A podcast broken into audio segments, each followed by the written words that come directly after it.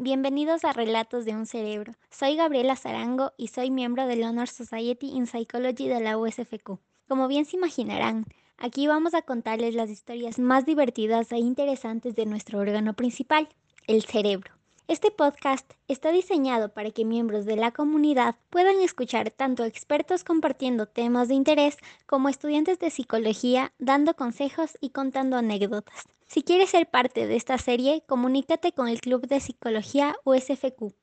Ahora sí, prepara un café, ponte cómodo y escucha tu cerebro.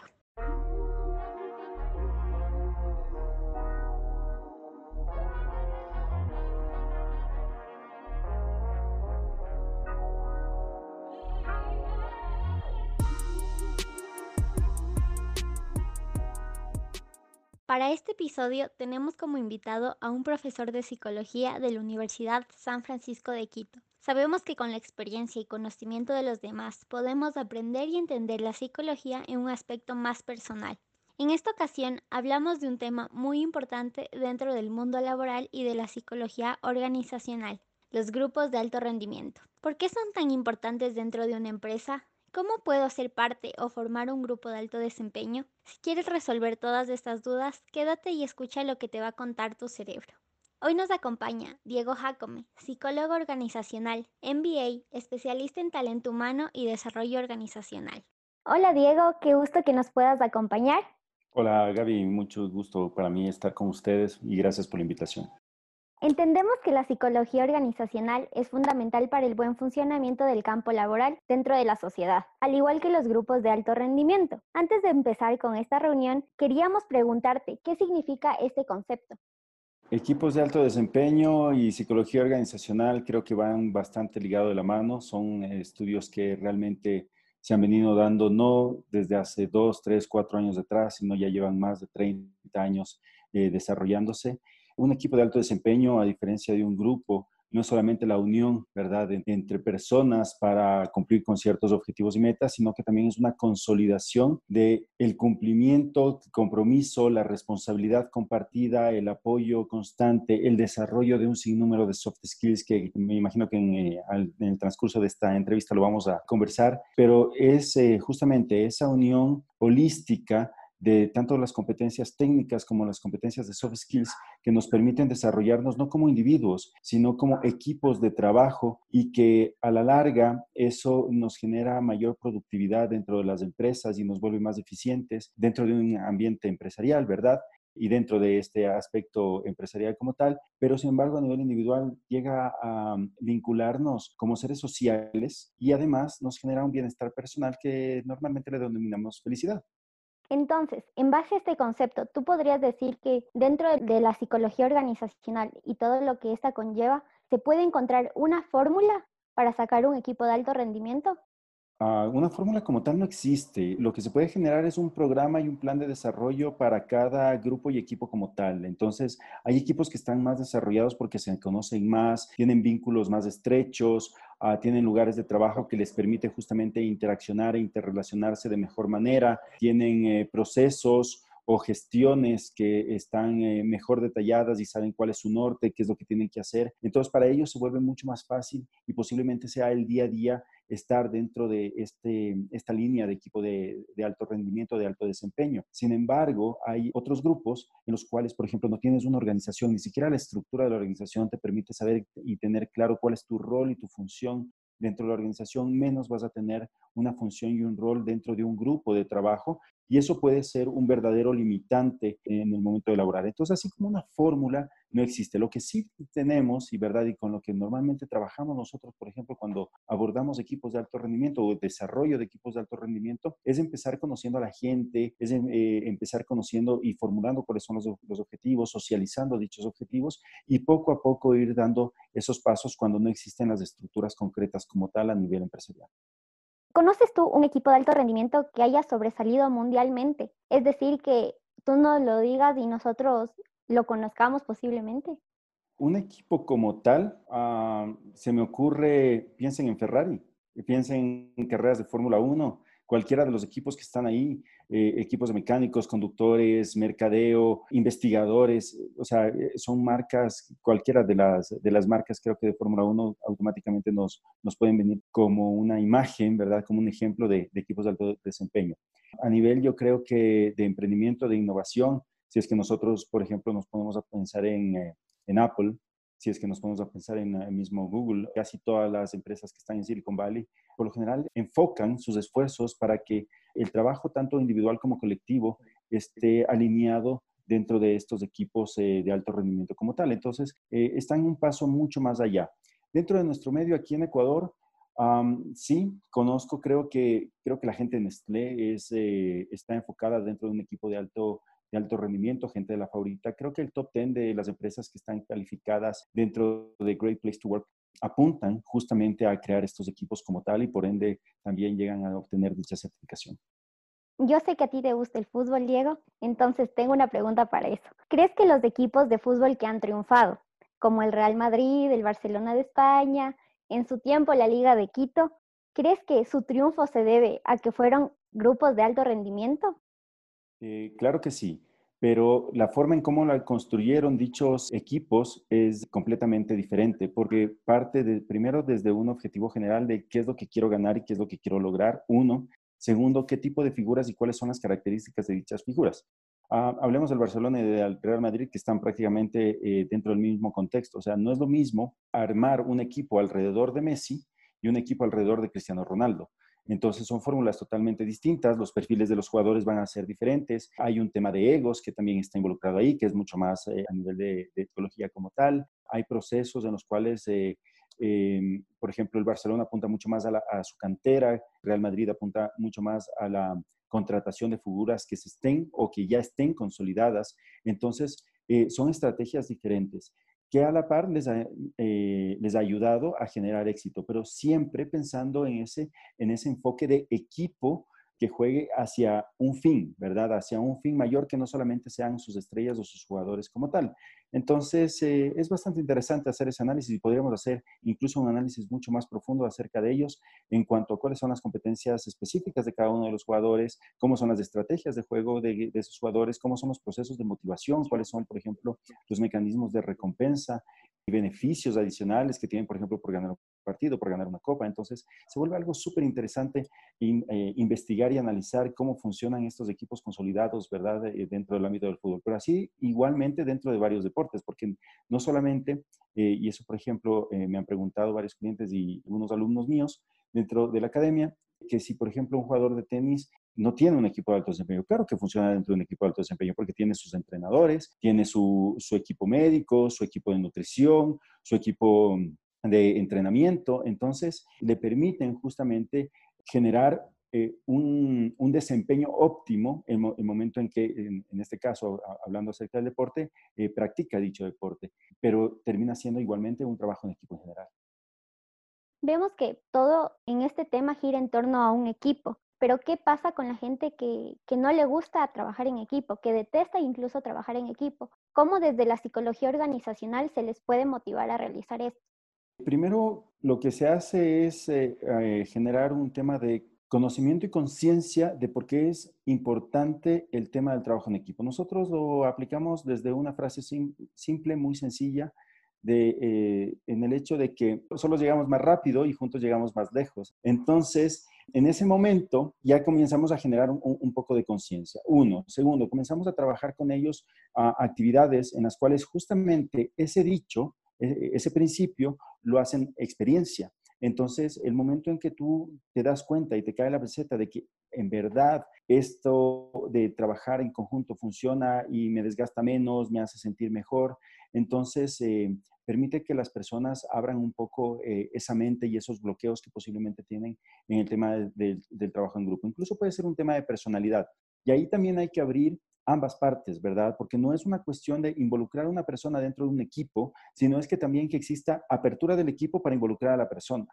Tiene que haber un tema directriz a nivel, por ejemplo, de cualquier tipo de organización, de institución, ¿verdad? De, de equipo como tal, en el cual las cabezas, los líderes, sean formales o no formales, también apoyen y aporten para la inclusión de personas Y la eliminación de prejuicios, creo que eso es eh, súper importante, saber que, de que no hay que encasillar a las personas, porque muchas veces llegamos con prejuicios de racismo, que lo vivimos, lo estamos viviendo en, en estos momentos, temas políticos, temas religiosos, temas incluso de tan simples como, por ejemplo, en qué colegio estudiaste o en qué sector vives, por ejemplo, y que eso puede generar prejuicios que son totalmente absurdos en el momento en que queremos incluir. Entonces, hay algo que nos gusta mucho, que es el tema de basarnos en las fortalezas de las personas, en comprender las fortalezas, enseñar las fortalezas de las personas, y en ese momento, cuando nos damos cuenta de que todos son seres humanos, que somos diferentes, pero a su vez también compartimos ciertas semejanzas, comienzan a generarse vínculos. Entonces, comenzamos a trabajarlo desde las relaciones interpersonales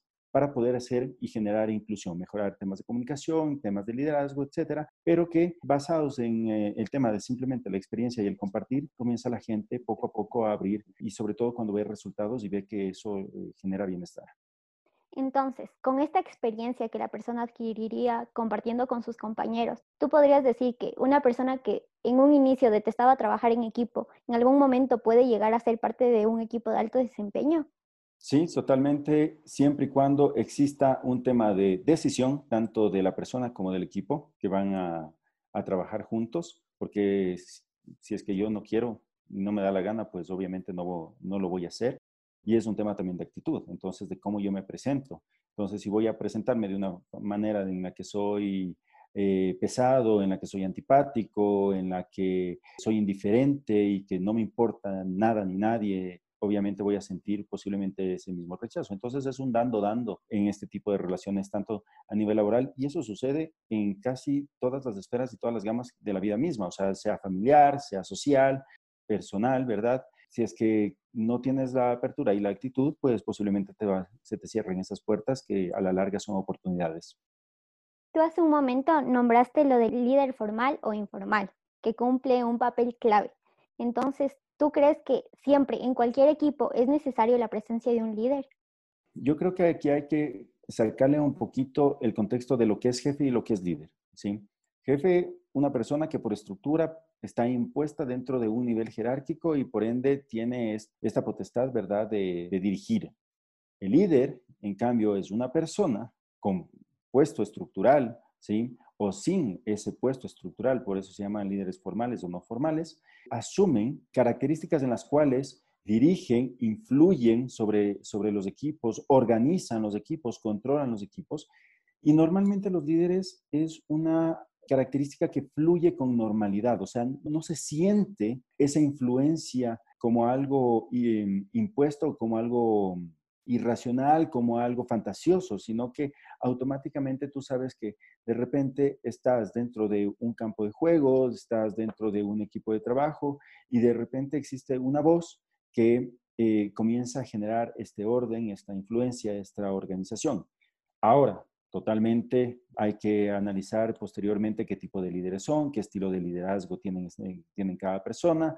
Normalmente eh, yo soy muy eh, anuente al hecho de que considero que todas las personas manejamos diferentes estilos de liderazgo, que obviamente nos sentimos más cómodos con uno y con otro, pero debido a las situaciones actuales tenemos que manejar eh, distintos estilos como tal. Entonces, habrán equipos en los cuales tengamos que ser más autoritarios, hay otros equipos o situaciones también, ¿verdad? Contextos en los cuales podamos ser eh, más... Eh, democráticos. A mí me gusta mucho el liderazgo transaccional, el liderazgo situacional, también eh, creo que es algo que actualmente eh, no solamente es un tema de boga, sino es un tema de necesidad, porque estamos en, eh, en un mundo y en contextos tan cambiantes que obviamente se necesitan ese tipo de capacidades. Sin embargo, en sí, posiblemente habrán equipos en los cuales incluso dentro de una misma situación el liderazgo vaya fluctuando entre todos los miembros del equipo y posiblemente no se note pero siempre, siempre, siempre hay alguien que comienza a tomar la batuta en ciertas actividades, en ciertas decisiones, en ciertas acciones. ¿Tú crees que para ciertas culturas es más fácil crear un grupo de alto rendimiento que para otras? No considero que un grupo, sea social, étnico, tenga mayor facilidad o no. Yo creo que somos menos conscientes de que creamos esos grupos de alto desempeño. Entonces, eh, creo que, por ejemplo, nosotros cuando hacemos los proyectos desde la escuela, en el colegio, en el jardín, o sea, cuando somos menores de edad, ah, no nos damos cuenta que realmente estamos muchas veces trabajando en equipo. No somos conscientes de ello, no hay una persona que nos guíe, que, que, que, nos diga, que nos haga conscientes de, justamente esas actividades y, y por ende nosotros cuando salimos a la vida profesional creemos que no tenemos capacidades de la gente que puede ocupar equipos de alto desempeño. Nos fijamos y nos, eh, nos enrolamos mucho en el tema de lo que vemos en redes sociales, en las noticias, eh, en Hollywood, sí, en Netflix ahora. Entonces, creo que es un, que es un tema de idiosincrasia más que nada. O sea, yo sí creo que, que, todos desarrollamos de una u otra forma las capacidades y el hacerlo conscientes creo que es nuestro trabajo actualmente, o sea, y de creernos, ¿verdad? Porque muchas veces eh, no valoramos nuestras capacidades como tal y la capacidad de la sociedad como tal, eh, de los grupos, de los equipos en general. Hasta ahorita hemos visto la mayoría de aspectos lindos del trabajo en equipo, de cómo una persona que no le gusta trabajar en equipo puede formar parte de un equipo de alto rendimiento. Pero, ¿qué pasa o cómo tú manejas un grupo que esté en conflicto constantemente? Analizando esa pregunta, mi primera impresión es, ¿por qué el conflicto es malo? Tenemos también esa, esa mentalidad de que los conflictos son negativos. Y nosotros creo que debemos de ver los, conflictos como oportunidades. Hay conflictos que son o que pueden desencadenar situaciones negativas como tal, pero al final los conflictos son situaciones como tal. Y es la madurez, la forma de, de analizar, de evaluar y de abordar las situaciones lo que hacen que los conflictos como tal sean perjudiciales o no.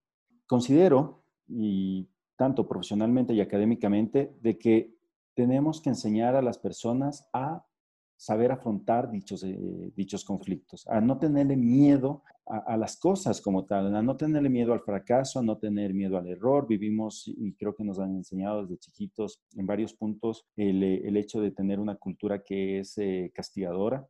Entonces, en, en, base a ese sentido, creo que evitamos tanto este tema del error, el tema del conflicto como tal, cuando en verdad son oportunidades para crecer, oportunidades para poder conocer, entender cómo piensan otras personas, cómo se presentan las cosas, qué otro tipo de soluciones podemos brindar. Creo que nos pueden brindar opciones de, para potencializar competencias que en este momento están también eh, muy solicitadas en el campo laboral, como son la creatividad y la innovación, que posiblemente lo estemos perdiendo. Eso, eh, además, ¿por qué? Porque vemos y sentimos el tema conflicto y lo primero que pensamos es me voy a hacer una burbujita, me hago bolita y ojalá ya pase la situación. No, o sea, creo que los conflictos eh, deben de abarcarse dentro, dentro de los equipos. Y qué mejor si nos llega un conflicto en grupo, pues. O sea, eh, no solamente tengo mi forma de solución, sino que si 10 personas estamos dentro de ese conflicto, tenemos posiblemente 10 medidas de solución diferentes. Entonces, eso puede ser bastante interesante también analizar. A mí me encantó algo que dijiste hace un momento, ya para ir terminando, que decías que muchas veces nosotros no nos damos cuenta que estamos en un equipo de alto rendimiento. Y se me ocurre que ahorita en la cuarentena eh, muchas personas nos quedamos en la casa con nuestra familia y nos hemos convertido en un equipo. Entonces, luego de esto eh, vamos a emprender en nuevas cosas. Entonces, ¿tú qué recomendación darías a la gente que nos está oyendo para cómo manejar un buen equipo y cómo convertirse en un equipo de alto rendimiento. Ok, yo creo que ahí primero tenemos que descubrir quiénes somos, partir desde lo individual, autoconocernos, autovalorarnos, eh, creo que es muy importante. Y la autoestima también, o sea, eh, a veces creo que, que no nos queremos tanto como deberíamos realmente. Cuando nosotros nos conocemos a nosotros mismos, sabemos cuáles son nuestras fortalezas, cuáles son nuestros puntos de mejora, en qué somos buenos, qué es lo que nos gusta hacer, dónde fluimos, eh, es mucho más fácil el momento en que comenzamos a trabajar con otra persona, eh, poder justamente explotar al máximo estas, eh, estas virtudes. Al trabajar con otro o con otros, tenemos que también conocer a esas personas. Entonces, conocerlos, valorarlos, entenderlos. Y el tiempo va a ayudarnos a aprender a, desarrollar un sinnúmero de competencias, relaciones interpersonales, negociación de conflictos, va a enseñar a comunicarnos asertivamente, que creo que eso también nos hace falta. El comunicarse no es solo saber hablar, sino también es saber callar, saber escuchar, es muy importante. Entrenarse constantemente, saber que vamos a equivocarnos, saber aceptar el error del otro y saber aceptar nuestros propios errores, responsabilizarnos, comprometernos con ese fin. O sea, es, un sinnúmero de, factores. Por eso que cuando, por ejemplo, nosotros hablamos de desarrollo de equipos de alto desempeño, nosotros les, eh, decimos muy seriamente a, las personas que, con las que trabajamos de que no esperen que vamos a estar solamente dos o tres eh, horas en un taller, un día, dos días, dos semanas y con eso wow, encontramos la fórmula perfecta y vamos a comenzar a trabajar súper bien, sino que es un proceso. Nosotros más o menos tenemos calculado que dependiendo de, de, los grupos, el desarrollo de equipos de alto desempeño puede demorar entre seis meses a un año. Algunos podrán hacerlo menos, pero es un bajo porcentaje. La mayoría están dentro de ese promedio y posiblemente algunos les tome un poco más de tiempo. Actitud otra vez eh, y el tema también de valores, respeto, transparencia, sí creo que es bastante importante. Bueno, muchas gracias, Diego. Creo que esta última parte nos va a servir absolutamente a todos para ponerlo en práctica y sacar algo bueno de esta cuarentena y salir formando buenos equipos, no solo con nuestra familia, sino con el mundo exterior. Muchas gracias por tu tiempo, Diego, y ha sido un honor poderte hacer esta entrevista. Súper chévere, chicos. Cuenten conmigo, ya saben, eh, la apertura, cualquier invitación que tengan, propongan los temas y aquí los conversamos y en verdad también para mí ha sido una excelente experiencia con ustedes. Thank you.